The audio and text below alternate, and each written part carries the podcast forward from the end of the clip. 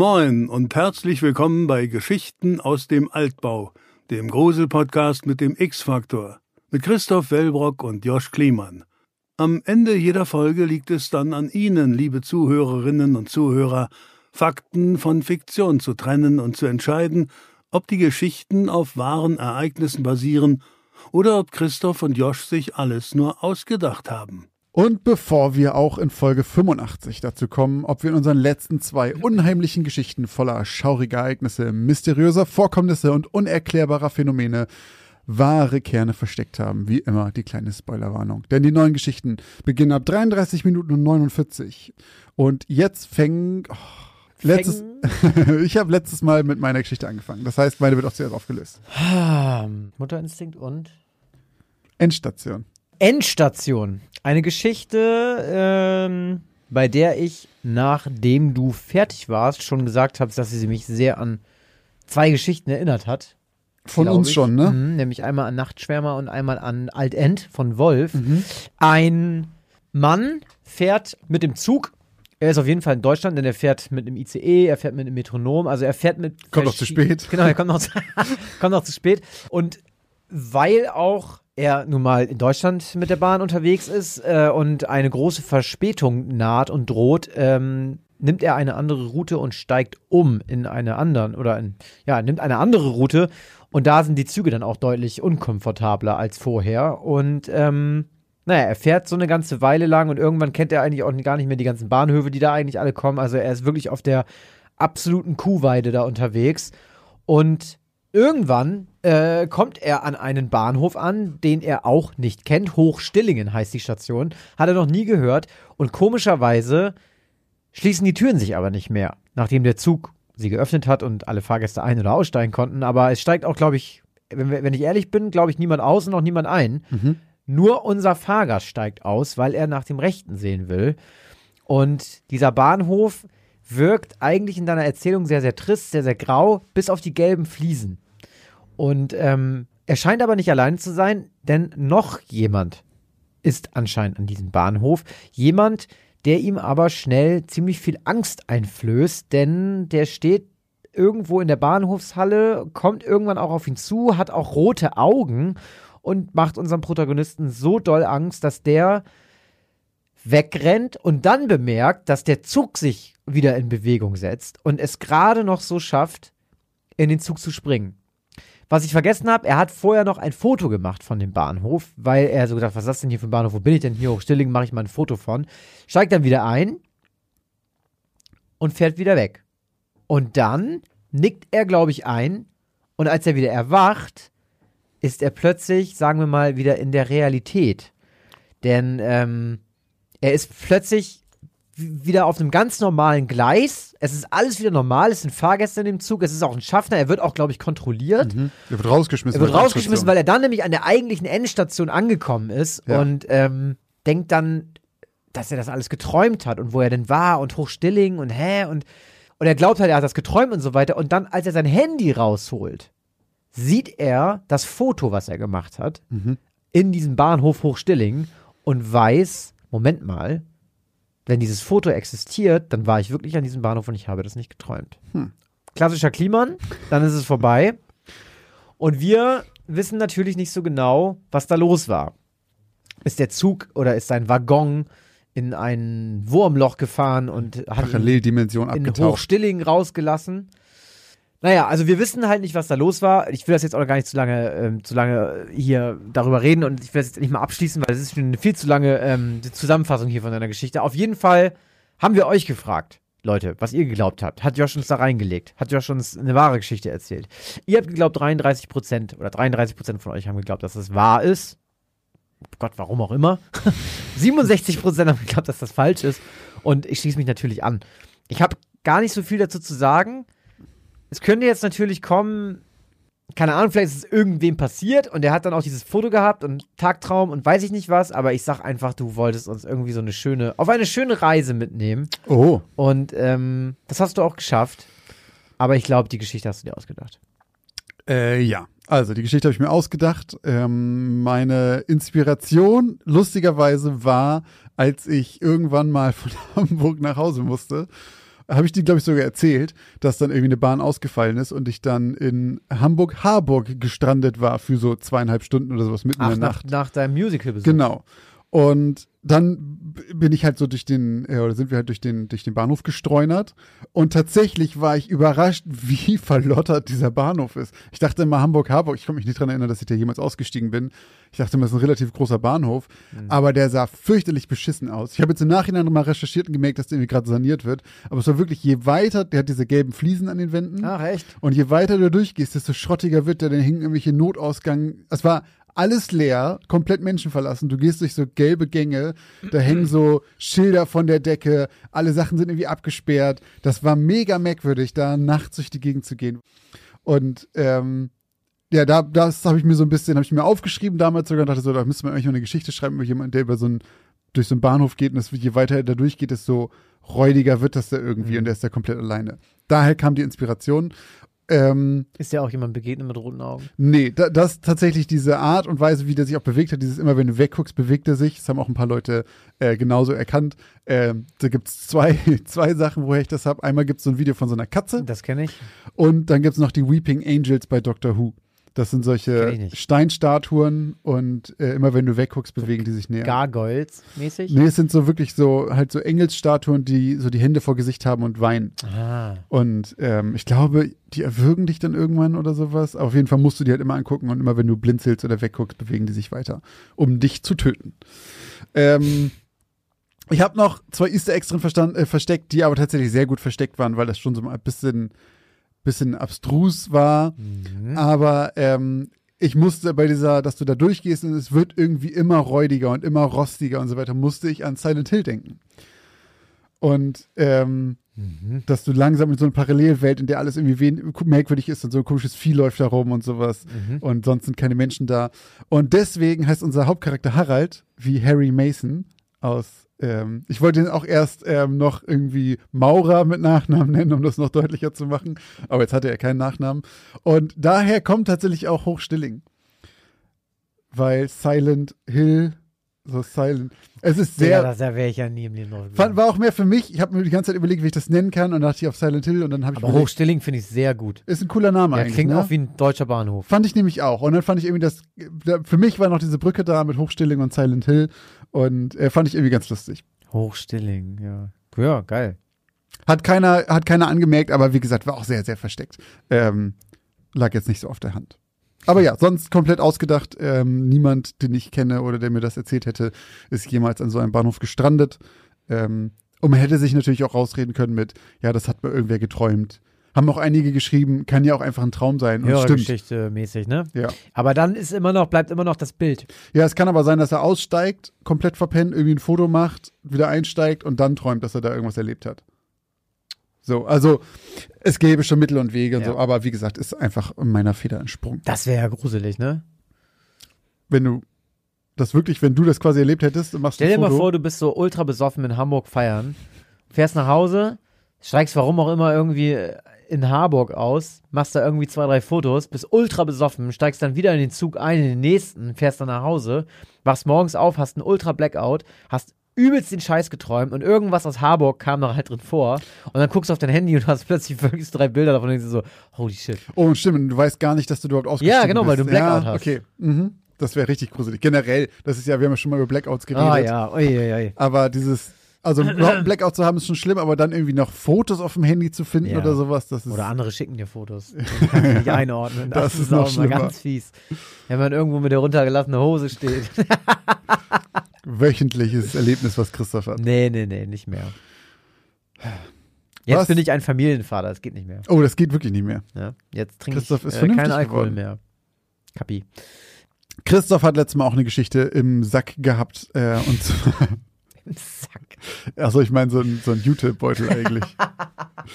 ähm, und zwar Christophs Geschichte Mutterinstinkt. Und eigentlich äh, hat Christoph uns schon wieder mal zwei Geschichten in einer erzählt. Oh. Das macht er ja ganz gerne mal. Mach ich das? Ja, die davor war die mit den äh, verschiedenen Leuten, glaube ich, ne? Mit den multiple Persönlichkeit. Oh ja, stimmt. Aber war das, waren das zwei Das waren- Geschichten in einer? Naja, Das so waren ein dann bisschen. vier, ne? Es waren dann vier in einer. So ein bisschen. Jetzt sind es zwei, es wurde ein bisschen runtergedampft auf zwei Geschichten. Und in der einen Geschichte geht es um eine Mutter, deren Sohn verschwunden ist.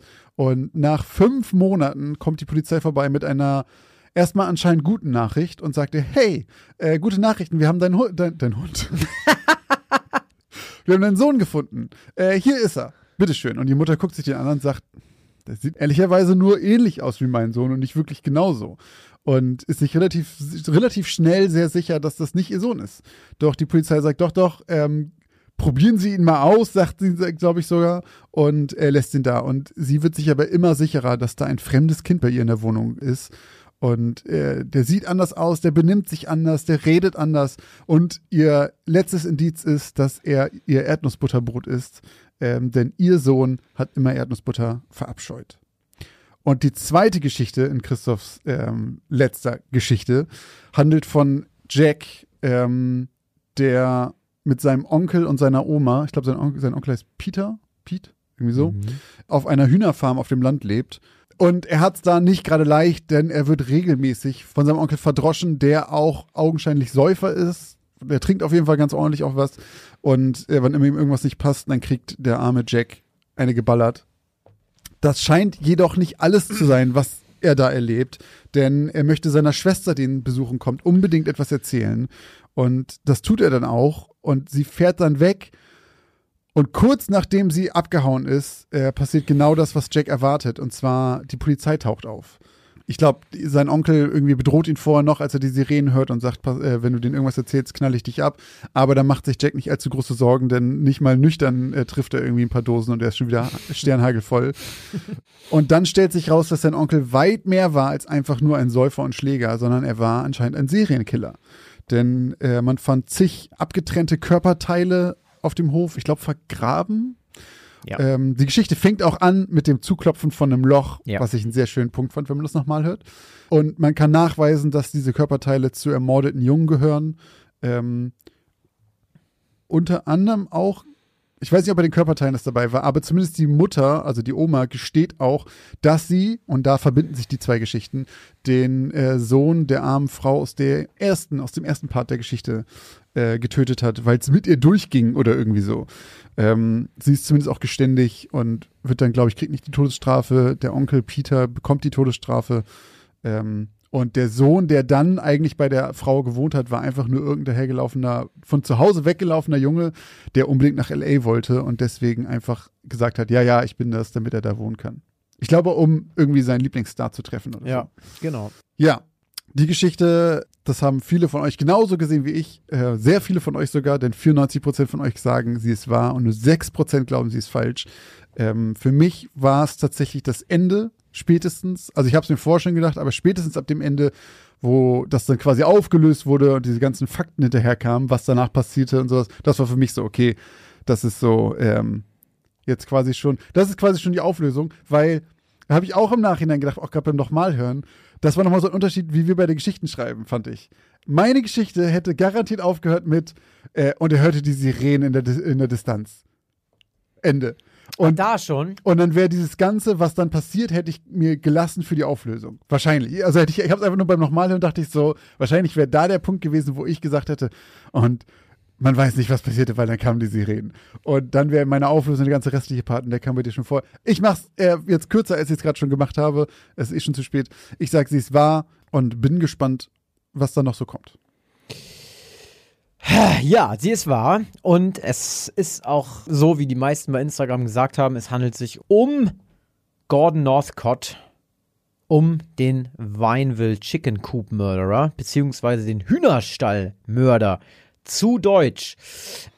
Genau, das ist der eine Part der Geschichte. Der andere Part der Geschichte bezieht sich auf Christine Collins, die in dem Film Der fremde Sohn, beziehungsweise Changeling von Clint Eastwood von Angelina Jolie gespielt wird. Deswegen Angelina Collins. Auch dieses Easter Egg haben sehr viele erkannt.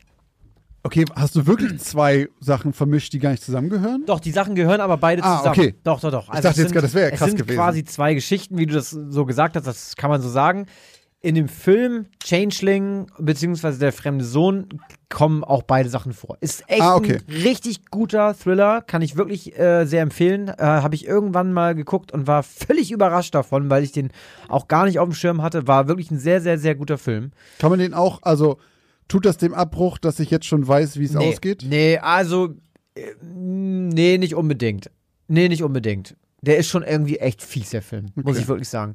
Ähm, weil dieser ähm, Gordon Northcott irgendwie einfach echt wirklich total eklig dargestellt wird. Genau, Northcott wurde 1906 in Kanada geboren und zog 1924 mit seiner Family nach Los Angeles. Äh, sein Vater war Bauarbeiter und der hat ihm ein Stück Land gekauft und mit ihm zusammen und mit der Hilfe seines Neffen, der heißt in Wirklichkeit Sanford Clark, äh, beim Bau der Hühnerfarm geholfen. Und ähm, das Krasse ist einfach, und das kommt zum Beispiel auch im Film nicht so rum, und das kommt, da haben wir auch schon mal gesprochen, das kommt auch häufig generell bei so Serienkillern nicht so rum, weil man immer erst ein Bild von denen hat, wenn die gefasst werden. Und meistens, oder sehr, sehr häufig sind solche krassen Serienkiller, die haben ja eine sehr lange Serie. Ja. Die fangen aber schon immer sehr, sehr früh an. Und der Typ war 19. Mhm. Als das der erste Mal- angefangen- Ja, und der war war der am Ende? 23, als der gehängt wurde. Also das musst du dir einfach mal reinziehen. Der hat mit 19 eine Hühnerfarm gehabt und hat mehrere Kinder dort entführt und vergewaltigt und umgebracht und teilweise geköpft und seinem Neffen gesagt, hier, helf mal bitte beim Verschwinden ähm, der Leichenteile. Ähm, also Dass man das mit war- 19 überhaupt einen Neffen hat, ist schon krass. Ja, stimmt. Aber gut, andere Zeit, 20er Jahre. Weiß. ach, 20er Genau, Jahre. 20er Jahre. Okay, ja, also gut. 1906 wurde er geboren, 1924 ist er nach L.A. gezogen und zwischen 1926 und 1928 hat er eben ähm, viele Kinder entführt, missbraucht und getötet. Aber er hat auch welche laufen lassen. Okay. Er hat auch sehr viele Kinder einfach entführt und ge- vergewaltigt und oder misshandelt und die nicht getötet. Er hat auch seinen Neffen misshandelt und vergewaltigt. Das habe ich in der Geschichte äh, auch so ein bisschen in, mit einem Bleistift geschrieben. Also so die, die Schläge waren das, Ja, das, war ja, das ja, harmloseste an der ganzen Sache. Also das war immer so, ich habe das nicht so äh, ich habe es einfach nicht so on the nose gemacht, sondern Mhm. das konnte man so, wenn man so ein bisschen zwischen den Zeilen gehört hat, nicht gelesen hat, dann ähm, hätte man das vielleicht erkannt. Also er hat auch eben seinen, seinen eigenen Neffen da eben sehr ähm, ja, sexuell missbraucht und eben auch körperlich misshandelt. Und äh, der hat dann eben im Jahr seiner Verhaftung, also im Jahr der Verhaftung von seinem Onkel, äh, 1928 kam seine Schwester zu Besuch, weil die sich so ein bisschen Sorgen gemacht hat um das Wohl ihres Bruders. Und dann hat er sich ihr anvertraut und hat ihr das alles erzählt. Hat auch erzählt, dass er um sein Leben fürchtet. Und dass sein Onkel eben vier Jungs auf jeden Fall auf der Ranch gekillt hat. Wie alt war seine Schwester? Das weiß ich nicht. Weil- Aber Und was ist mit seinem Vater? Weiß man das? Das weiß, ich weiß nichts über die Okay, Eltern. Ich okay. weiß nur, dass er auch aus demselben Kaff aus Kanada gekommen ist, wie sein Onkel ursprünglich. Mhm. Ähm, Weil ich fand es irgendwie komisch, so lebt bei seinem Onkel und seiner Oma, hat aber auch noch eine Schwester, Mhm. die anscheinend auch irgendwie vielleicht schon erwachsen ist, weil sie da irgendwie hin und her kommt und er nicht. Es war irgendwie so, keine Ahnung. Das war auch, ist auch wieder sowas, wenn Sachen so zu weird sind, zu random, dann, ist das häufig wahr, ne? ja, weil ich dann irgendwie denke, also das gab es ja bei mir auch schon. erklärt man sowas dann immer, ne? Richtig, ja. ja, ja. Und wenn ich das selber mir ausdenken würde, würde ich immer sagen, ja, muss ich ja erklären, sonst checkt ja keiner, was das ist. Und bei Ja. einem echten Ding sagt man einfach, ja gut, weiß man halt nicht. Äh, Ja. Und nimmt es dann einfach so hin. Nee, habe ich so auch nicht in Erfahrung bringen können, wie alt der war. Und ich weiß auch nicht, was mit der Schwester von Northcott war. Also, weil das war ja dann auch ihr Sohn. Ne, also, wir reden jetzt ja von der Schwester des Neffen, aber Northcott, der Mörder, muss ja eine Schwester gehabt haben, weil er hat ja einen Neffen. Ne, kann auch einen Bruder gehabt haben. Ja, oder ein Bruder, ja, stimmt, oder ein Bruder, genau, Ja. klar. Aber über den habe ich auch nichts Okay, in Erfahrung ja. bringen können. Und auch über, warum, also ich habe auch nicht in Erfahrung bringen können, warum der Vater da nicht mehr war. Also Mhm. warum er nur mit der Mutter da gewohnt hat, weiß ich auch nicht, ehrlich gesagt. Bin ich ganz ehrlich, habe ich nicht rausgefunden. Ich habe nur eben, Stimmt, die wird dann auch nicht, wahrscheinlich nicht so ultra alt gewesen sein, die Oma. Weil immer, die, also, beziehungsweise seine Mutter. Nee, Ja, genau, weil es 19 ist- ist, war die wahrscheinlich, lass die 40 gewesen sein oder, oder Mitte, Ende 40. ja. wahrscheinlich sein. war die nicht älter. Ja. Ähm, naja, auf jeden Fall vermutete man dann, dass er aber nicht nur diese vier Jungs gekillt hat, sondern man vermutet, dass, dass er bis zu 20 Jungen getötet hat, was unter anderem auch daran lag, dass man tatsächlich auch wirklich, wie in meiner Geschichte, 51 verschiedene Körperteile gefunden hat. Leider aber keinen einzigen kompletten Körper. Und äh, der Neffe, also Clark, oder Sanford Clark hieß er ja in Wirklichkeit, hat Anne auch nachträglich gegen seinen Onkel natürlich ausgesagt und hat unter anderem auch äh, ausgesagt, dass er den Kopf von einem Jungen verbrennen musste und danach die Knochen zermalmen musste. Ähm, ja, und am 31. August äh, 1928 bekam Northcott dann Besuch von den Behörden, nachdem sein Neffe mit seiner Schwester gequatscht hat. Äh, und es war auch so ein bisschen wie meiner Geschichte. Der kam dann auch äh, mit dem Gewehr auf ihn zu und hat gesagt, wenn du mit den redest, knall ich dich ab von Mhm. der von der Baumlinie, also von dem Waldesrand sozusagen. Ähm, und dann hat ähm, hat sein Neffe noch kurz gewartet und dann irgendwann hat er sich, also das mit dem ähm, drei Dosen treffen, das habe ich mir ausgedacht.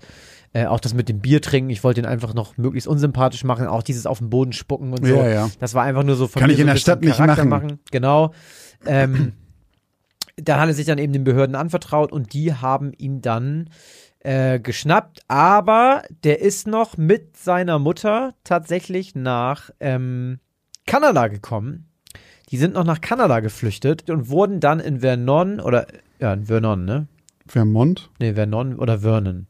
Vernon wahrscheinlich. Und wurden dann in der Nähe von Vernon äh, oder Vernon, keine Ahnung, wie man es ausspricht, in äh, British Columbia verhaftet. Genau, und am 13. Februar, also ähm, ja, ungefähr ein gutes halbes Jahr später, hat man ihn dann verurteilt und zum Tode verurteilt und ihn dann am 2. Oktober 1930 aufgehängt. Da war er Recht geschieht's ihm. 23 Jahre alt. Seine Mutter hat äh, gestanden und ähm, wurde lebenslang verurteilt, kam aber 1940 schon wieder aus dem Knast. 20 Jahre später? Ja, nicht mal. 15. Zwölf. 12. Zwölf Jahre später kam die raus auf Bewährung und ist dann vier Jahre später gestorben, 1944. So, das Ding ist jetzt aber, seine Mutter hat dann später im Gefängnis ihr Geständnis, glaube ich, widerrufen. Ich glaube, ich glaube im Gefängnis. Sie hat erst noch den Benefit kassiert und dann hat sie es widerrufen. Das kann man machen. Ja, das Problem war dabei, also sie kann das dann machen, das Ding ist ja da- dann durch, sage ich mal, vor Ja. Gericht. Das Problem war aber, jetzt kommen wir nämlich zum anderen Part der Geschichte, den ich nicht nochmal so detailreich erzählen muss, weil das im Prinzip genauso war wie in der Geschichte. Also, Angelina Collins beziehungsweise Christine Collins äh, bringt ihren Sohn ins Kino, gibt ihm noch ein bisschen Geld mit, fährt nach Hause und ihr Sohn kommt nie wieder zurück. Nach fünf Monaten klingeln klingelt die Polizei an ihrer Tür und sagt, wir haben den Sohn. Und das war auch in meiner Geschichte ganz bisschen anders. Die haben den nicht sofort auf der Tür abgeliefert, sondern die haben erstmal Bescheid gesagt und dann haben sie ein Treffen, ähm, also eine Übergabe mehr oder weniger, so eine Famili Family Reunion organisiert. Okay. Und da ist ihr dann schon irgendwie aufgefallen, nee, nee, das, das ist nicht mein Sohn. Ja, das erkennst du halt auch einfach. Ja, und dann haben sie gesagt, naja, wieso, probier den erstmal aus, nimm den erstmal mit nach Hause und ähm, Probier den erst mal Sie hat aber eben dann auch ganz schnell schon bei der Polizei anmerken lassen, dass das eben nicht ihr Sohn ist, hat äh, mehrfach, auch Freunde haben das ausgesagt bei der Polizei, keiner wollte ihr glauben. Das mit dem, ähm, mit dem Erdnussbutter-Sandwich, das habe ich mir ausgedacht. Mhm. Ähm, und auch, sag ich mal, diese ganzen Sachen, er spricht nicht wie er und er, so, er nennt sie nicht Mami, sondern Mom oder so. Das habe ich mir auch, das steht so im Detail, habe ich das jetzt nicht rausgefunden, aber letzten Endes war der, der ausschlaggebende und wirkliche Beweis dafür halt eben dann die Zahnarztunterlagen. Okay, ja, weil das die eindeutig bewiesen haben, dass das natürlich ein anderer Kiefer ist und dass Ja. das alles nicht passt. Aber selbst das wollte der Captain, da wollte er nichts von hören, weil die standen wirklich einfach total unter Druck wegen Mhm. diesen ganzen Entführungen von diesem Northcott, dass sie sich das einfach nicht leisten konnten, da jetzt zu sagen, oh ja, wir haben den nicht, sondern die brauchten so ein Erfolgserlebnis. Das hört man ja immer wieder. Es gibt ja auch ganz Mhm. viel in so Serien und so weiter, alles über so gerade ähm, ältere Polizeiserien, das ist immer so, wir wollen den Fall jetzt abschließen. So, wir brauchen Ja. einfach nur einen Schuldigen. Ja, ja, so, so war das eigentlich da leider auch. Mhm. Ja, und sie wurde auch tatsächlich äh, in eine geschlossene gebracht, weil sie da so viel Stunk gemacht hat. Ähm, und erst nachdem das eben alles rauskam, nachdem die Mutter dann gestanden hat, also sie hat auch wirklich gestanden, dass sie diesen Walter Collins, sie hat den Namen gesagt, dass sie ihn umgebracht hat. Ja. Nachdem kam dann erst raus, dass dieser Junge eben auch nicht einfach dieser Junge ist, sondern dass der Arthur Hutchins heißt und einfach nach LA wollte, um Tom Mix zu treffen. Ein sehr bekannter Western-Schauspieler zu dieser Zeit, Okay. den ich noch nie gesehen habe, glaube ich. Ähm, aber gut, Namen noch nie 20er gehört. Jahre, da war der auch schon alt Ja. und äh, war eben Schauspieler. Und hat der, wurde der vermisst gemeldet? Der das Junge? weiß ich, das, kann, das weiß ich nicht. Das ist eine gute Frage. Weil, also, ja, gut.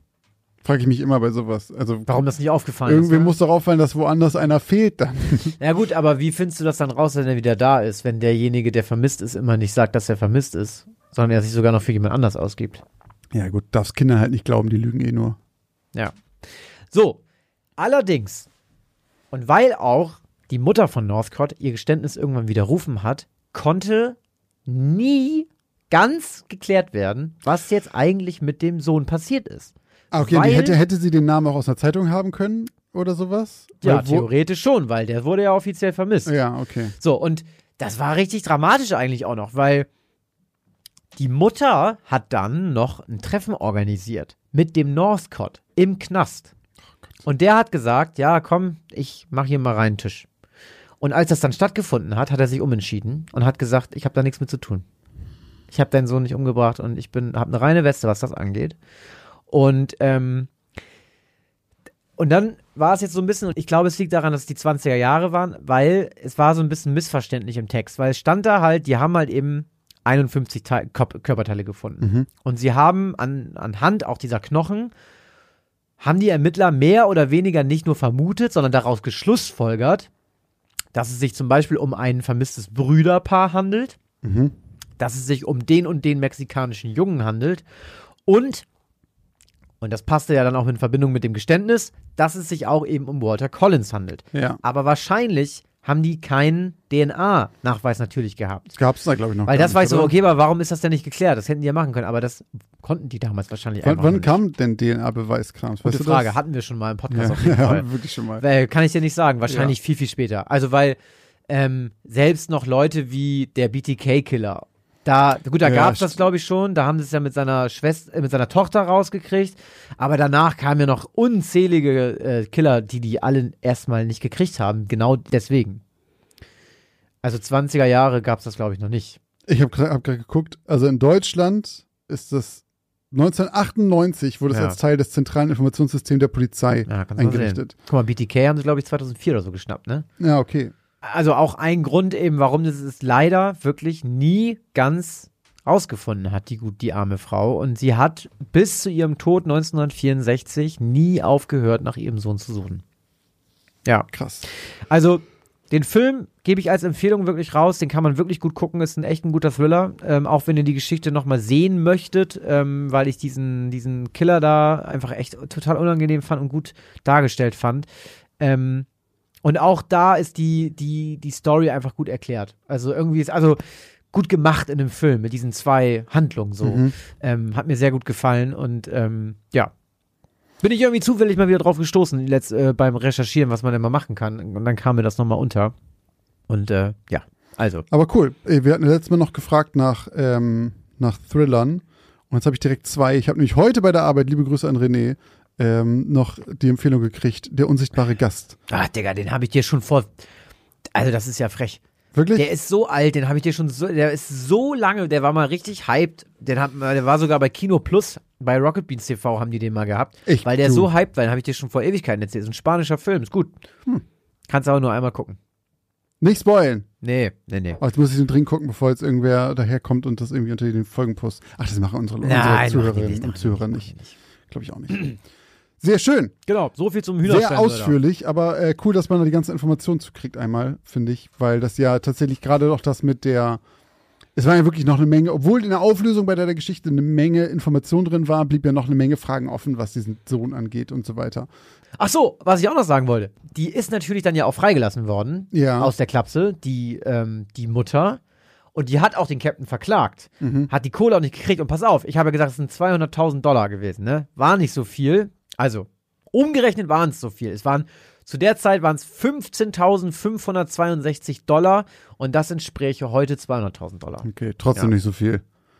Also ich finde, ja, ja. also 200.000 Dollar dafür, dass sich jemand da einen falschen Sohn hin, hinstellt und meint, also nee, dafür gab es, glaube ich, kein Geld. Es gab Geld Nee, aber sie ihr in einer, in einer, in einer Nee, ich meine, ähm, aber alles war, zusammen, ne? dass jemand Ja, falschen Sohn ja. hinstellt, Ja. behauptet einfach, nee, du bist verrückt, dich dann, wenn du sagst, nein, nein, das ist nicht mein Sohn, Ja, was ja. ja. wohl, wenn irgendjemand, dann müsstest du das ja wissen, und Heute- dich dann in die Klapse bringt. Heute wirst, wirst du einen hochstelligen Millionenbetrag wahrscheinlich Ja, ja, kassieren. Da würdest du noch sagen, ich habe noch jetzt noch mal eine extra Störung gekriegt davon Ja. und so Traumata und ich kann meinen linken Arm nicht mehr bewegen seitdem. ja, ja, da würdest du richtig Geld machen. Ja, glaube ich auch. Was glaubt ihr, gebt ihr eigentlich so für Essen im Monat aus? Oder für Klamotten? Oder um nebenan in dem kleinen süßen Café einen Cappuccino zu trinken? Was auch immer ihr gerade vermutet, vielleicht liegt ihr mit diesen Vermutungen ganz schön daneben. Wenn ihr das mal überprüfen wollt, dann kann euch die App Finanzguru dabei helfen, denn dort könnt ihr Budgets einstellen für verschiedene Sachen, die ihr braucht, zum Beispiel fürs Einkaufen, für Essen oder was auch immer ihr sonst ähm, budgetieren wollt und dann mal so einen kleinen Self-Check machen, ob ihr denn wirklich da liegt, wo ihr glaubt, dass ihr liegt oder doch merkt, oh, ich gebe vielleicht ganz schön viel Geld für Cappuccini aus. Und in diesem Fall kann euch Finanzguru sehr dabei helfen, einen Überblick über eure Finanzen zu bekommen und diesen Überblick auch zu behalten. Das Beste daran ist, das Ganze ist vollkommen kostenlos. Ihr habt aber die Möglichkeit für 2,99 Euro im Monat Finanzguru Plus zu holen und ein paar Extrafunktionen freizuschalten. Um dieses Geld aber auch noch zu sparen, um zumindest zu gucken vorher, braucht ihr das überhaupt wirklich? Ist das eine von diesen Ausgaben, die euch hilft?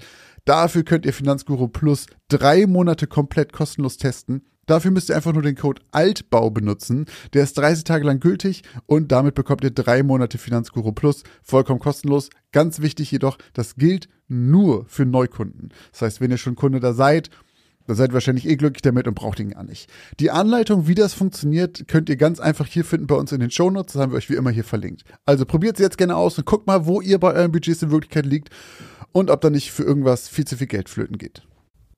So, da du letzte Woche mit der Endstation äh, zuerst losgefahren bist, ähm, fange ich heute an mit meiner Geschichte.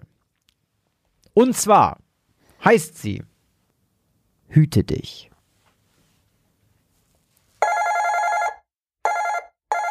Einmal lang, zweimal kurz. Das war Lauras typisches Klingeln, wenn sie Familie Grübelstein besuchte. Sie war spät dran, der Verkehr halt. Doch war ihr jede Minute, die sie zu spät kam, unangenehm. Denn Laura besuchte Familie Grübelstein nicht einfach nur so zum Spaß. Sie arbeitete für sie. Laura war hauptberufliche Babysitterin. Und jede Minute, die sie zu spät kam, kamen auch ihre Auftraggeber zu spät zu ihren meist späten Verabredungen. Etwa neun Familien zählten zu ihren Kunden, die ihre Dienste regelmäßig in Anspruch nahmen. Doch bei den Grübelsteins passte Laura nicht auf das jüngste, sondern auf das älteste Familienmitglied auf. Ingeborg Grübelstein war 89 Jahre alt, dement und alles andere als gut zu Fuß. Sie war zwar in der Lage, sich allein durch das Haus zu bewegen, kam aber nur sehr langsam voran, und da sie in der Vergangenheit mehrfach gestürzt war, nachdem sie mitten in der Nacht alleine versucht hatte, das Bett zu verlassen, hatte ihr Sohn Carsten sich dazu entschieden, Laura zu kontaktieren. Mit Erfolg, denn Laura kam nun schon fast ein ganzes Jahr regelmäßig in das schmucke Haus der Grübelsteins. Als sie geöffnet wurde, grinste ihr Ludwig Grübelstein, das jüngste Familienmitglied, verschmitzt entgegen. Der 14-Jährige freute sich immer besonders, wenn Laura kam, und Laura vermutete, dass er sich vielleicht ein bisschen in die 27-Jährige verguckt haben könnte. Nachdem Laura sich für ihre Verspätung entschuldigt und ihr Frau Grübelstein daraufhin versichert hatte, dass es lediglich fünf Minuten waren und sie genügend Puffer hatten, um noch pünktlich bei der Theatervorstellung zu sein, hängte Laura ihre Jacke an den Haken der Garderobe und verabschiedete sich von den sehr schick gekleideten Grübelsteins. Danach nahm sie die Treppe in den ersten Stock, um Ingeborg zu begrüßen. Doch suchte sie vergebens im Zimmer der 89-Jährigen. Denn die alte Dame war im Bad, wie Laura nur einen Augenblick später an ihren Stimmen herausfand. Was sagst du? Wie heißt du noch gleich? Nein, mein Sohn hat nichts damit zu tun. Ingeborg, unterbrach Laura die alte Frau, die sich ruckartig umdrehte. Für einen Moment wirkte sie verdutzt, doch dann schien sie die 27-Jährige zu erkennen. Sandra. Ich hatte ja ganz vergessen, dass du kommst. Laura, Ingeborg. Mein Name ist Laura.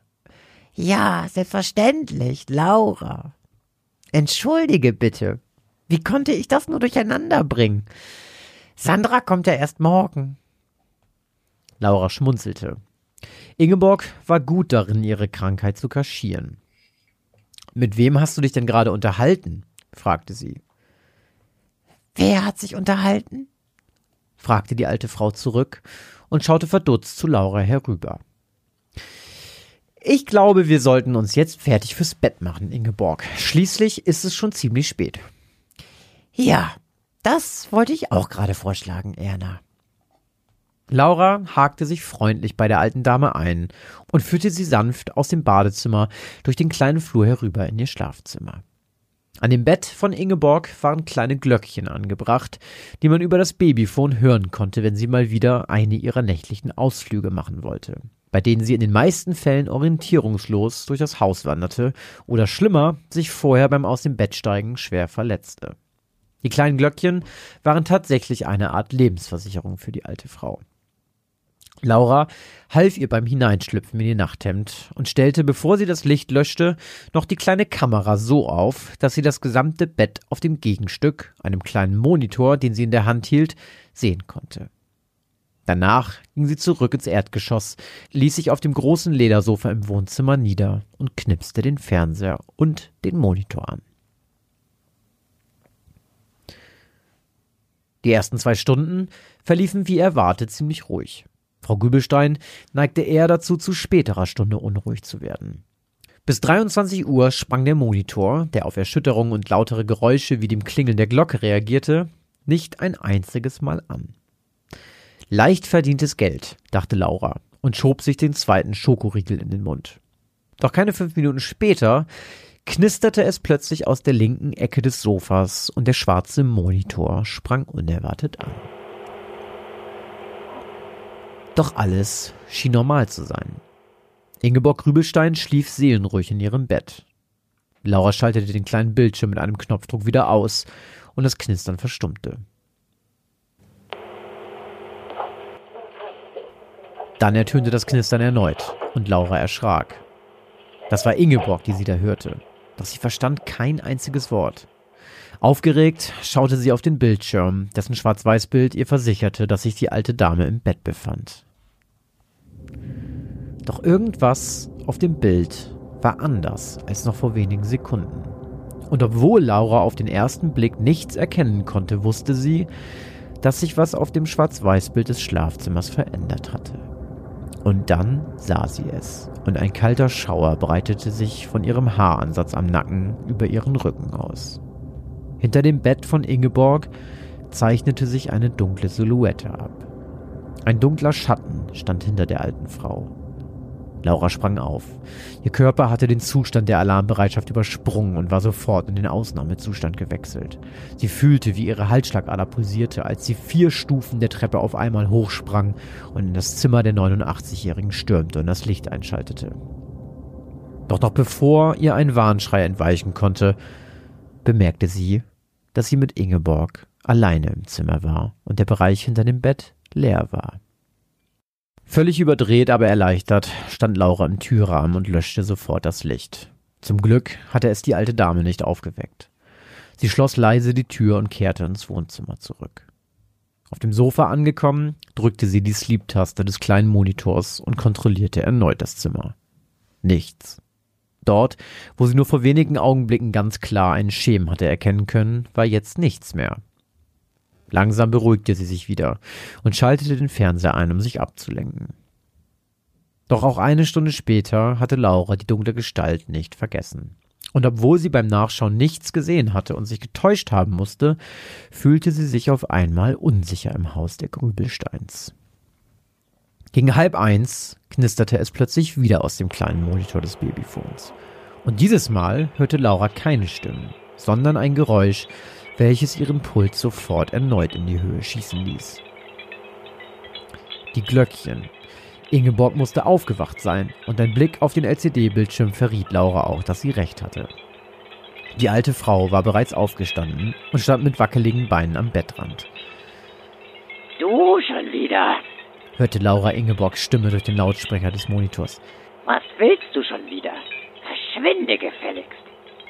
Für Laura waren Ingeborgs Selbstgespräche eigentlich nichts Neues. Doch aufgrund ihrer Beobachtung von vorhin bekamen sie plötzlich eine ganz andere Bedeutung und Laura spürte, wie sich ein Gefühl der Angst in ihrem Körper ausbreitete. Sie versuchte das Gefühl für einen kurzen Moment zu ignorieren und rannte erneut in den ersten Stock, in das Schlafzimmer der 89-Jährigen. Orientierungslos wanderte sie durch das dunkle Zimmer und sprach immer noch mit jemandem, der nicht da war. Erst als Laura das Licht einschaltete und sanft ihren Namen rief, kam die Frau zur Besinnung und drehte sich zu ihr um. Doch Laura erschrak, als sie ihren Gesichtsausdruck erkannte. Die alte Frau wirkte völlig verängstigt. Ihr Mund stand offen und ihre Augen waren geweitet. Mit offenen Armen stolperte sie auf Laura zu. Laura, rief sie und schien völlig wach und klar zu sein. Laura, Kindchen, du bist es. Ich bin wach geworden und hab mich nicht zurechtgefunden. Hilfst du mir wieder ins Bett? Ich glaube, ich schaffe es nicht alleine. Ich bin hundemüde. Aber natürlich, Ingeborg. Erleichterung machte sich in Lauras Körper breit. Doch gerade als sie die Greisin ins Bett heben wollte, hörte sie etwas von unten, und die Erleichterung wich erneut der aufsteigenden Angst. Das war Lauras Klingeln. Wer konnte das sein? Die Grübelsteins hatten ihr versichert, dass sie vor drei Uhr nicht zu Hause sein würden. Laura schaute zu Ingeborg, die plötzlich wieder einen verängstigten Eindruck machte. Zitterte sie etwa sogar? Was ist los, Ingeborg? Er ist es, flüsterte die alte Frau und zog sich die Decke und das Kinn. Dann klingelte es erneut. Wer? Keuchte Laura. Doch Ingeborg kicherte nur leise in ihre Bettdecke hinein. Planänderung, Inge. Wir schauen jetzt zusammen, was da unten los ist. Ich kann dich hier nicht einfach alleine lassen. Irgendwas stimmt hier nicht. Vorsichtig hiefte Laura Ingeborg in den nahe beim Bett stehenden Rollstuhl und verließ mit ihr eilig das Zimmer. Sachte, aber so schnell es ging, setzte die 27-Jährige die 89-Jährige in den Treppenlift und drückte auf den Startknopf. Unten angekommen, wuchtete sie sie wieder zurück in den Rollstuhl. Danach hielt sie auf die dunkle Eingangstür zu, dessen durchsichtige Glasfront von einem dunklen Vorhang verhüllt wurde. Das Klingeln ertönte jetzt zum dritten Mal. Lauras Hand umklammerte die Klinke der Haustür. Sie zitterte, und dann, mit einem Ruck, riss sie die Tür auf. Niemand da. Laura streckte ihren Kopf ins Freie und schaute nach links und rechts. Doch es war niemand zu sehen. Sie spürte, wie ihr Herz klopfte. Irgendwer musste hier sein. Das Klingeln hatte sie sich nicht eingebildet und vor allem nicht dreimal. Laura sah auf die Uhr. Es war inzwischen Viertel nach eins. Ihr Magen krampfte. Die Grübelsteins würden erst in knapp zwei Stunden zurück sein. Ingeborg schien das alles nicht zu beunruhigen. Die 89-Jährige saß gemütlich in eine Wolldecke eingemummelt in ihrem Rollstuhl und war im Begriff, jeden Moment einzuschlafen. Als Laura die Haustür wieder verschlossen hatte, schob sie den Rollstuhl herüber ins Wohnzimmer und nahm erneut auf der Couch Platz. Das Gefühl der Angst pochte noch immer in ihrer Brust. Sie entschied, Ingeborg einfach bei sich im Wohnzimmer im Rollstuhl schlafen zu lassen und bis zur Rückkehr der Grübelsteins nicht mehr alleine zu sein. Ein paar Minuten vergingen und Laura beruhigte sich etwas. Den Fernseher ließ sie ausgeschaltet, da sie Angst hatte, etwas überhören zu können. Doch es blieb ruhig. Niemand klingelte an der Haustür und Ingeborg knorchelte leise in ihrem Rollstuhl vor sich hin. Erst gegen kurz nach zwei, als Laura auch schon kurz vor dem Einnicken war, wurde sie von einem Rauschen aus ihren Gedanken gerissen und war plötzlich wieder sofort in Alarmbereitschaft. Das Babyphone war erneut angesprungen und Laura konnte die kleinen Glöckchen hören, die am Bett von Ingeborg angebracht waren. Mit angehaltenem Atem starrte die 27-Jährige auf den kleinen Monitor und erstarrte. Am Rande des Bettes stand sie, die dunkle Silhouette, die sie zuvor gesehen hatte. Jemand war im Haus. Laura wirbelte herum. Ingeborg saß nicht mehr in ihrem Rollstuhl. Die 89-Jährige hatte sich aufgerichtet. Ihr Kopf war gesenkt und ihr dünnes Haar verhüllte ihr knorriges Gesicht. Laura ging langsam mit ausgestreckter Hand auf sie zu. Und in dem Moment, in dem ihre Hand ihre Schulter berührte, hob die Greisin den Kopf und flüsterte: Er ist hier.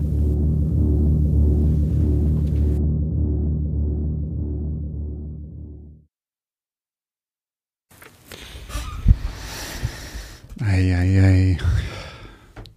Also zuallererst mal sind unsere Geschichten schon wieder so ähnlich. Wirklich? Ja.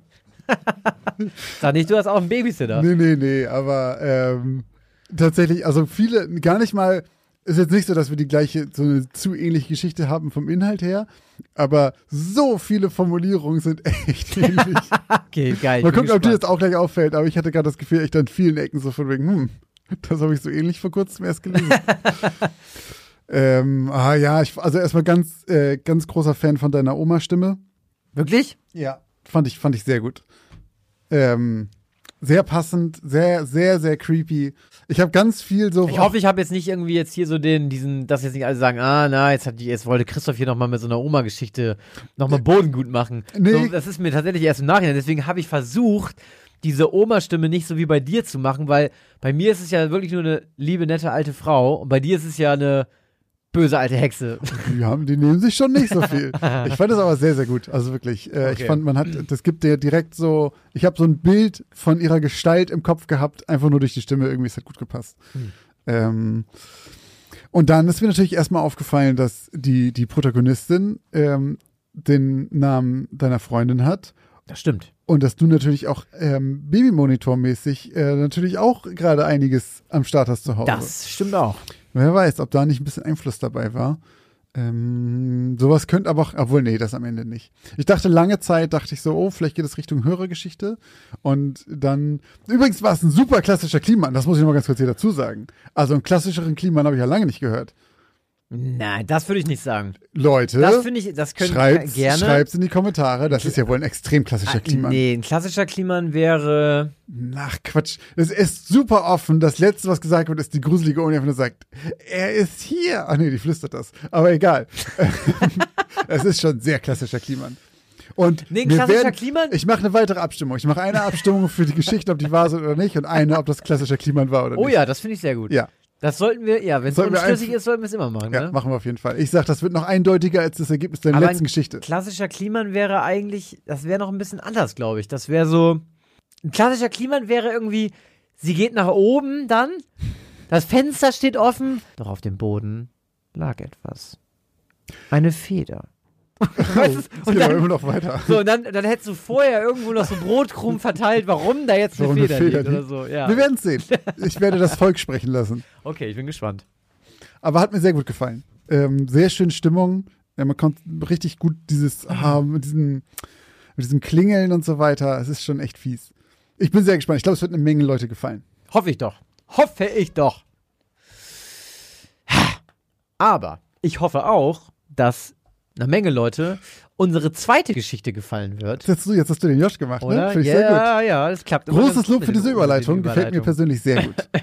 Verrate uns, wie deine Geschichte heißt. Meine Geschichte heißt Die Wohngemeinschaft. Willkommen zu Hause, rief Lena ihrer neuen Mitbewohnerin strahlend entgegen, als Anita das erste Mal die Wohnung betrat, seit sie den Mietvertrag unterschrieben hatte. Anita konnte sich ein Grinsen nicht verkneifen, obwohl die schweren Umzugskartons, die Sommerhitze und die zwei Stockwerke, die sie gerade hochgestiefelt war, nicht gerade für gute Stimmung gesorgt hatten. Doch sie war unendlich erleichtert, endlich eine Wohnung hier in Hamburg gefunden zu haben. Endlich war Schluss mit dem elenden Pendeln in die Stadt. Und sie hatte ziemliches Glück gehabt. Wenn ihre Arbeitskollegin nicht zufällig zwei Stockwerke weiter oben wohnen würde und ihr das Zimmer vermittelt hätte, hätte sie vermutlich in absehbarer Zeit auch keine Bude in dieser Stadt gefunden. Zumindest nicht hier auf St. Pauli und definitiv keine, die bezahlbar gewesen wäre. Doch zum Glück hatte Lena mitbekommen, wie sehr Anita unter den Pendeln litt.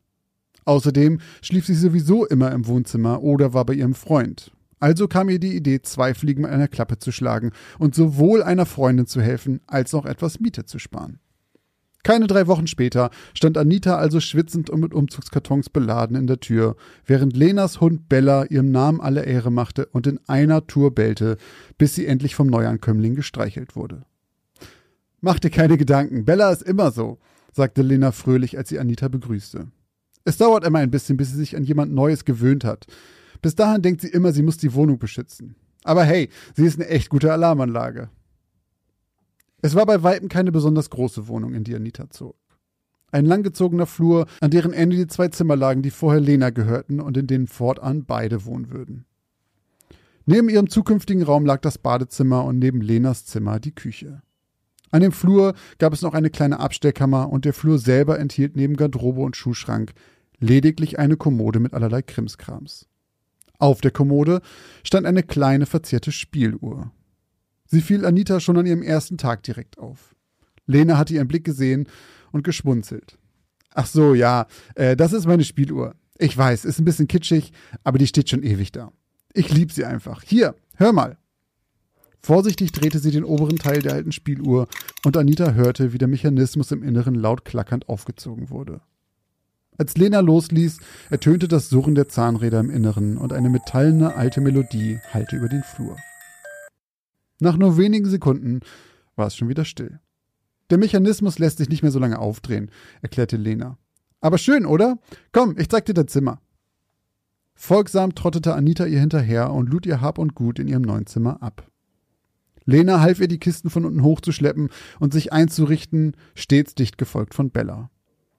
Es dauerte zwar ein paar Stunden, doch am Ende des Tages war es geschafft und die beiden tranken noch gemütlich einen verdienten gemeinsamen Wein in der Küche und unterhielten sich lange, bis sie schließlich zu Bett ging. Anita strahlte an diesem Abend über beide Ohren, als sie sich auf die Matratze fallen ließ und nach wenigen Minuten schlief sie tief und fest.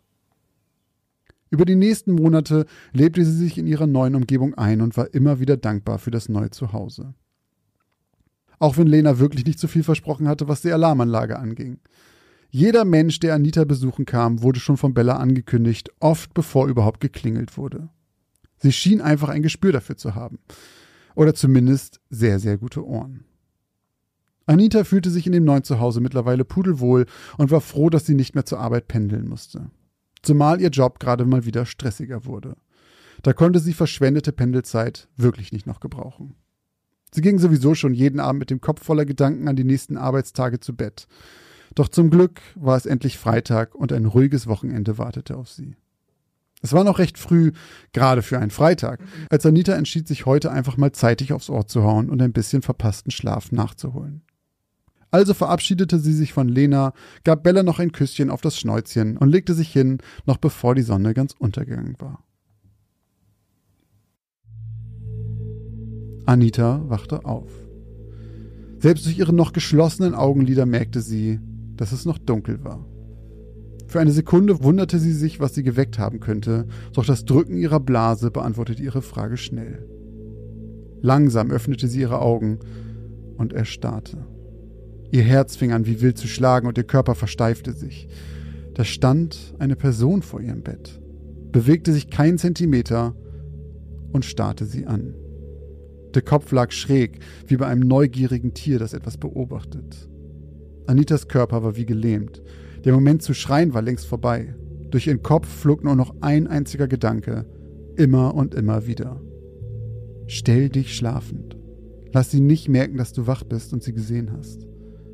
Sie bemühte sich, ihren Atem unter Kontrolle zu halten und ihre Augen nur einen winzigen Schlitz zu öffnen.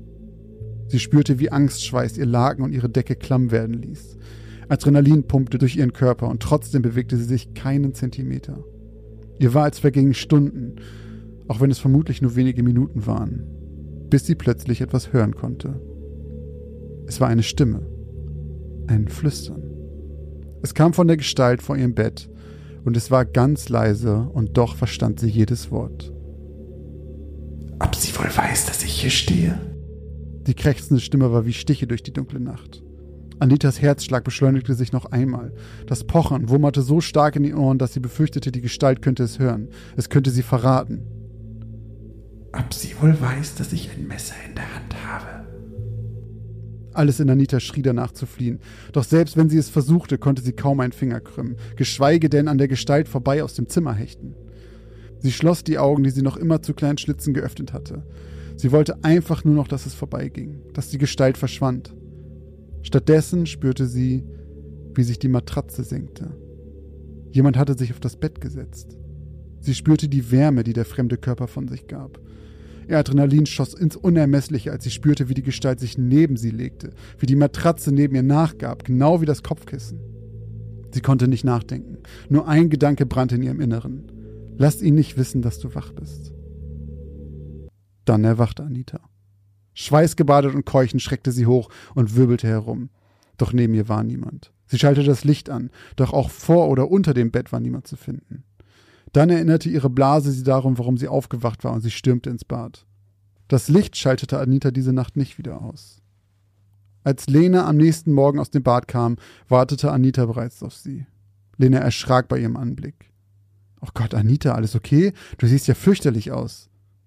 Hey, geht so ehrlich gesagt. Du, sag mal, kann es sein, dass du vielleicht schlafwandelst? Lena lachte nervös. Äh, nee, nicht, dass ich wüsste zumindest. Wieso? Anita erzählte ihr von ihrer Nacht und dem Erlebnis. Lena hielt es zunächst für einen merkwürdigen Scherz, doch mit jedem weiteren Satz wich mehr und mehr Farbe aus ihrem Gesicht. Du meinst es wirklich ernst?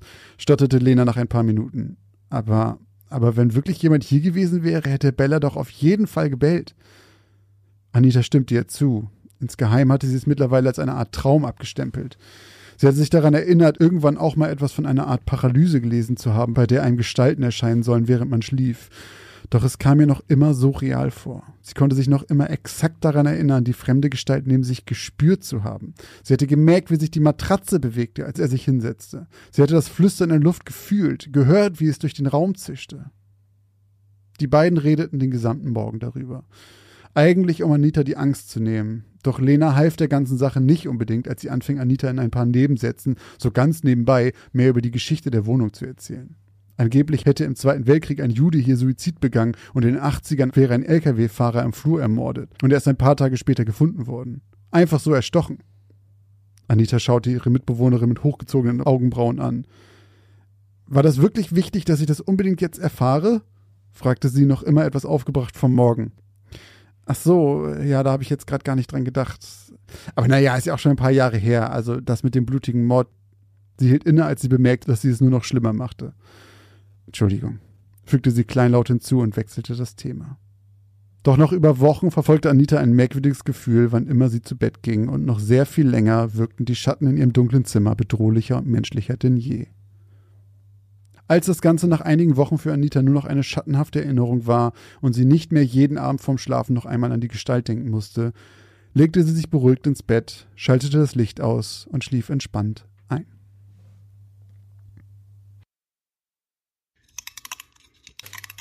Langsam öffnete Anita ihre Augen, nur um ein vollkommen dunkles Zimmer zu sehen. Sofort schreckte sie auf und schaute sich um, nur um sicher zu gehen, wirklich alleine zu sein. Sie hatte den Schrecken der seltsamen Nacht vor einigen Wochen doch noch nicht vollständig vergessen können. Sie atmete erleichtert aus und ihr Herzschlag wurde wieder langsamer. Erst als das Pochen aus ihren Ohren abklang, nahm sie das Geräusch wirklich wahr. Lenas Spieluhr. Sie schaute auf ihren Wecker. 3.56 Uhr. Keine Ahnung, warum sie die unbedingt mitten in der Nacht aufdrehte, aber es war bestimmt als eine nette Geste von ihr gemeint. Schmunzelnd, wenn auch etwas verwirrt, drehte Anita sich im Bett noch einmal um und schloss wieder die Augen. Doch nach etwa einer Minute runzelte sie die Stirn. Die Melodie hörte nicht auf. Normalerweise erklang nur eine Handvoll Töne, bevor man sie wieder nachdrehen musste. So elendig lang hatte sie sie noch nie gehört. Jede Sekunde rechnete Anita damit, dass die Melodie stoppen würde, doch sie lief und lief, bis sie endlich abrupt verstummte. Ein seltsames Gefühl huschte über Anita, bevor sie die Gedanken von sich schob und ihre Augen schloss. Ein lautes Brummen ließ sie erneut hochschrecken. Erleichtert sah sie das leuchtende Display ihres Handys, das auf Vibration gestellt war. Lena ruft an, las sie dort. Für zwei Sekunden hielt sie das Handy verwirrt vor sich, bevor sie den Anruf annahm und sich das Handy ans Ohr hielt. Hey, was denn los? Es rauschte für ein paar Sekunden, bevor eine Antwort kam. Anita, sag mir bitte, dass du gerade auf dem Flur warst und die Spieluhr angemacht hast. Anita dachte kurz über die Frage nach. Wie meinst du das? Sag mir bitte, dass du das warst. Nein, ich lieg im Bett und schlafe. Ich dachte, du. Anita, verarsch mich bitte nicht. Das ist nicht lustig.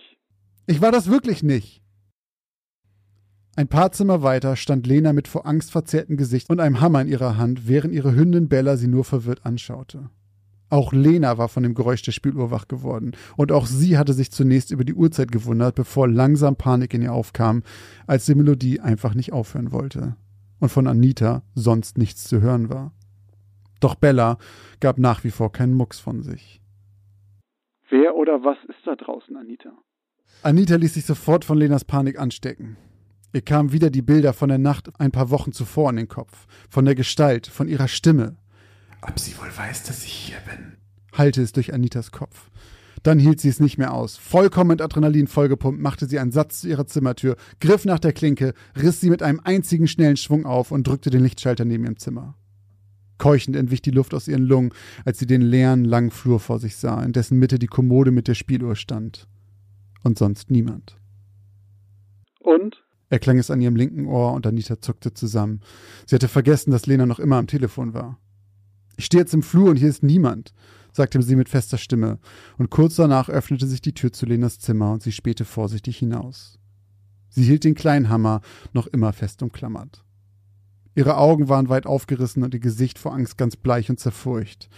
So in etwa hatte Anita vor wenigen Wochen ausgesehen haben müssen nach der Nacht, in der sie die fremde Gestalt in ihrem Bett gespürt hatte. Sie kontrollierten gemeinsam die Küche und das Bad und selbst die Haustür. Doch alles war leer und die Tür von innen verriegelt. Sie waren alleine. Die gesamte nächste Woche schlief Anita nur noch mit erleuchteter Lichterkette im Schlafzimmer und Lena nahm gleich vollkommen reißaus und übernachtete überwiegend bei ihrem Freund. Auch wenn sie es sich ungern eingestehen wollten, aber sie beide spielten seit dem Tag mit dem Gedanken, die WG vielleicht doch lieber aufzulösen und sich eine andere Bleibe zu suchen.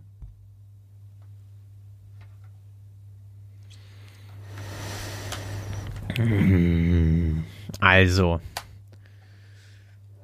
Das wäre jetzt ja mal so ein Spukhaus, was wir noch nie hatten eigentlich, ne? Spuk-WG meinst du? Ja, so ein, so ein Mehrfamilienspukhaus. Stimmt, eigentlich, Eigentlich sind die immer ganz alt. Genau, eigentlich sind es immer so große alte Häuser. Jetzt ist es einfach mal eine Wohnung, wo sich mal einer aufgeknüpft hat, wo mal einer abgestochen wurde. Eigentlich ganz normal. Auf St. Pauli.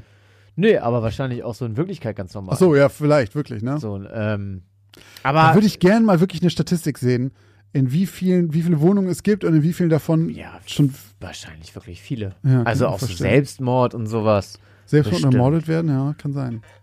Das, Das war jetzt ja du? auch so krass. Ich weiß gar nicht, ob du das mitgekriegt hast. Also wahrscheinlich schon, aber es ist jetzt ja gerade bei mir in der Straße passiert. Das hast Da- du mir erzählt, ja. ja, da ist jetzt gerade einfach jemand umgebracht worden. 44 Jahre alt, eine Frau. Hat man am Samstag noch gesehen und am Dienstag hat man die Toten in ihrer Wohnung aufgefunden. Mega krass irgendwie. Verrückt, ne? Ja. Also wirklich so verrückt. Also ganz normal eigentlich. Hört man ja leider jeden Tag. Mhm. Aber wenn das dann irgendwie so nah bei einem passiert. Und ich habe die bestimmt auch schon mal gesehen. Also ich war auch schon öfters in der Kneipe, wo sie ja Stammkundin war. Das hat ja sogar die Polizei dann geschrieben.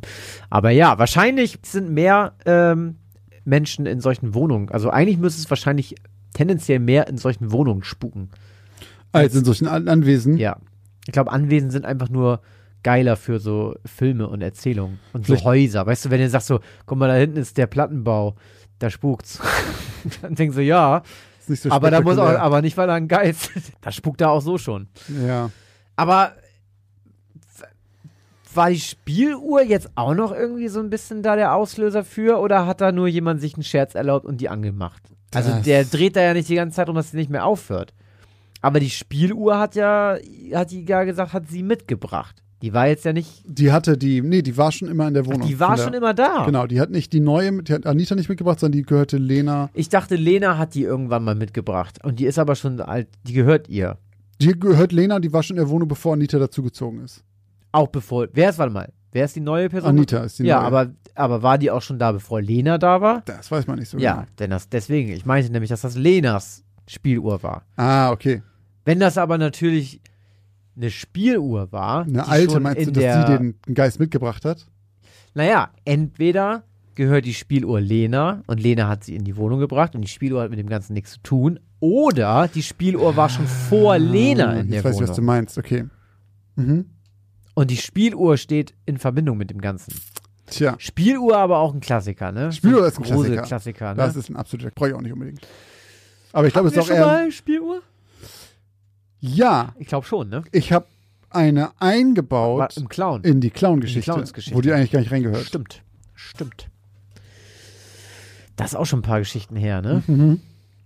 Ich glaube, es ist noch in den ersten 20 gewesen oder so. Kann Wirklich? das sein? Alter Schwede, ey. Wir machen das jetzt schon einfach drei Jahre, ne? Ich habe letztens ist mir auch irgendwie was eingefallen. Ich glaube, vor dem Schreiben dieser Geschichte ist mir irgendwie irgendwas eingefallen, wo ich dachte, oh, da können wir auch was drüber machen. Warte mal, ich habe doch mal eine Geschichte darüber geschrieben. und es war wirklich eine Story, die ich komplett vergessen Das habe. weil wäre geil, wenn wir wirklich irgendwann nochmal dieselben Fälle nehmen und andere, komplett andere Geschichten dabei rumkommen und wir das nicht raffen. Ich hatte irgendwann mal irgendein wahres Ding, was ich schreiben wollte. Ich krieg's nicht mehr zusammen, aber ich hatte irgendwann was Wahres, was ich schreiben wollte. Und hab, war dann so quasi, hab schon das, die Outline geschrieben und dachte dann irgendwann so, es kommt mir aber schon sehr bekannt vor. Und dann dachte ich irgendwann, ich glaube, das hat Christoph schon mal gemacht. Was war, weißt du noch, was ich das weiß war? es wirklich nicht mehr. Ich glaube, es war was, es war nichts, was mit dem Schiff? Nee, das war die Marie Celeste. War es irgendein Haus? Ich glaube, es war irgendein, irgendein Geist im Haus oder irgendwie, irgendwie, Okay. irgendwie sowas. Und das war so, dass ich irgendwann dachte so, nee, ich glaube, doch, das war die, ähm, eine von den ganz Anfang, die mit den so und so viel Gäste, unter, Untermieter. Wie hieß die Das war noch ein nochmal? Untermieter, Ja. Latoya Adams. Ich glaube, das so. war die. Ja, weil da, die- die, wo die ja. Tochter dann irgendwann plötzlich die Wand hochkrabbelt oder sowas. Ja. Genau, ich glaube, das war die. Und ich habe da irgendwie diesen, das Ding gefunden und ich habe, das war irgendwo anders, ein bisschen anders zusammengefasst. So, ich dachte, oh, es klingt ja interessant. Ja. Und dann habe ich geguckt, was der Hintergrund dazu ist, zu dieser Kurzinfo, die ich gefunden habe. Und dann, je mehr ich da gelesen habe, desto mehr dachte ich so, Das kenne ich doch. das kenne ich doch. Ja, irgendwann wird es nochmal kommen, Christoph. Irgendwann schreibt man nochmal eine Geschichte und die hatte der andere eins zu eins. Und man denkt danach bei der Auflösung oder während du das vorliest, denkt man so, Aber shit. apropos, das kenne ich doch. Ich bin letztens mit dem Fahrrad durch Bremen gefahren und stehe an der Ampel und denke mir so, das kenne ich doch. Da hat wieder irgendwer einen Aufkleber an eine Ampel geklebt. Und ähm, da wollte ich mich natürlich nochmal bedanken bei äh, allen, die ähm, fleißig ähm, ihre Städte verschönern. Das Mhm. finden wir natürlich ganz schlimm, dass ihr sowas Illegales macht. Ähm, Schade, dass in eurer Stadt jemand anders das gemacht hat. Ähm, falls ihr auch solchen Vandalismus sehen solltet, schickt uns gerne Fotos davon bei Instagram. Genau. Wir würden uns darüber freuen.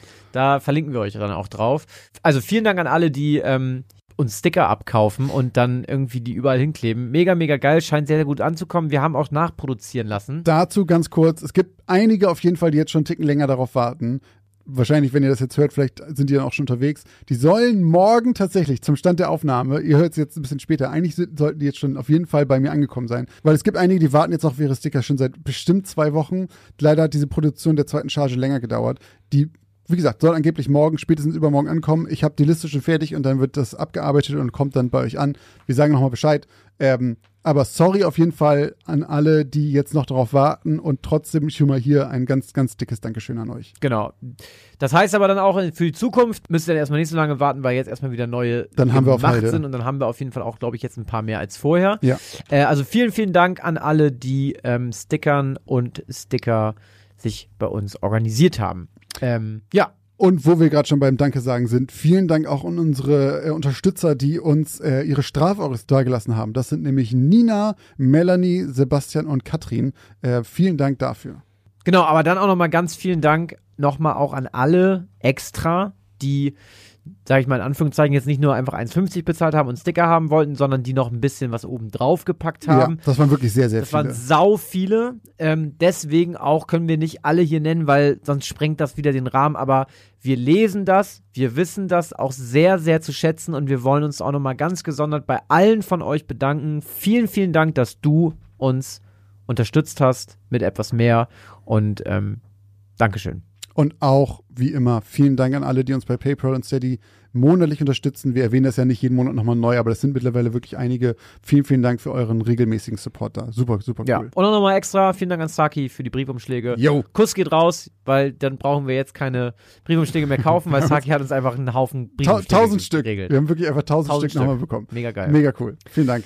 Wenn ihr Sticker haben wollt, wenn ihr uns bei Steady oder PayPal unterstützen möchtet, weil ihr diesen Podcast so gut findet, wenn ihr keine Werbung mehr hören wollt, dann könnt ihr das alles machen. Alle Links dazu findet ihr auf www.geschichtenausdemaltbau.de oder bei uns in den Shownotes. Da ist auch alles erklärt. Da könnt ihr einfach euch die Links angucken und dann euer Programm da raussuchen, was euch schmeckt.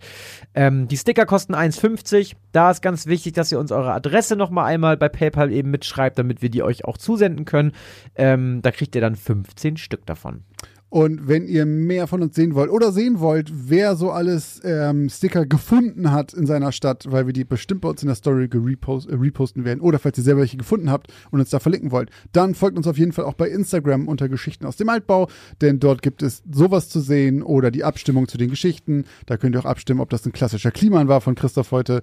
Und da gibt es auch ein paar Informationen hinter den Geschichten zu den wahren Fällen. Genau. Ansonsten, wenn ihr noch mehr von uns sehen wollt, folgt uns gerne auch bei Twitch. Da sind wir mehrmals die Woche live, zocken Videospiele und sind mit einem sehr aktiven Teil der Community da auch im Livestream-Chat unterwegs. Auch diesen Link und den Weg dahin findet ihr am einfachsten in unseren Shownotes oder auf unserer Website. Ähm, Ganz viel Liebe für die Twitch-Community hier. Genau, ganz, ganz, ganz viel Liebe an die Rollos, die auf Twitch supporten und immer dabei sind. Äh, kommt auch gerne, das erwähnen wir hier sehr, sehr selten, auf unseren Discord-Server, wenn ihr wirklich auch Teil einer aktiven Community sein möchtet, wenn ihr wirklich nicht auch nur so dahergesagt neue Leute, neue Freunde kennenlernen wollt. Unser Discord ist echt wirklich sehr, sehr aktiv. Ähm, alle Links, wie gesagt, in den Shownotes oder auf unserer Website. Ähm, genau, und bevor wir jetzt wieder hier euch ins Wochenende entlassen oder wann ihr auch immer ihr die Folge hört, auch nochmal eben einmal gesagt, schreibt uns noch eine Bewertung, Ja. wenn ihr es noch nicht gemacht Und habt. lasst ein Abo da, damit ihr keine weitere Folge mehr verpasst. Und jetzt ist Schluss hier. Jetzt ist Schluss hier. Vielen Dank fürs Zuhören und bis zur nächsten Geschichte aus dem Altbau.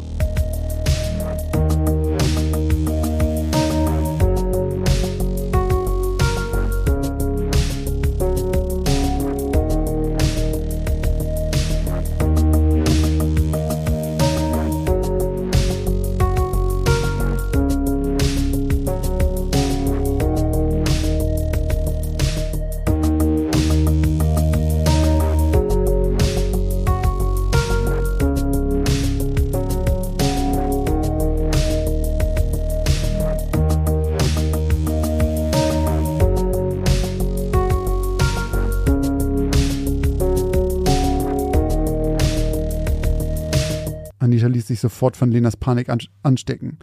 Abstechen, habe ich geschrieben.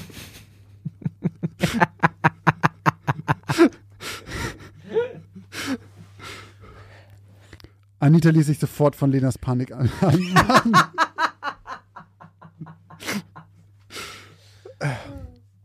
Anita ließ sich sofort von Lenas Panik anstecken. Wenn man nur darauf wartet, dass es nochmal passiert. Ne? Äh, ich versuche die ganze Zeit, ich muss es zuhalten. Anita ließ sich sofort. Anita ließ sich sofort von. Oh Mann. Das hatte ich aber lange nicht mehr.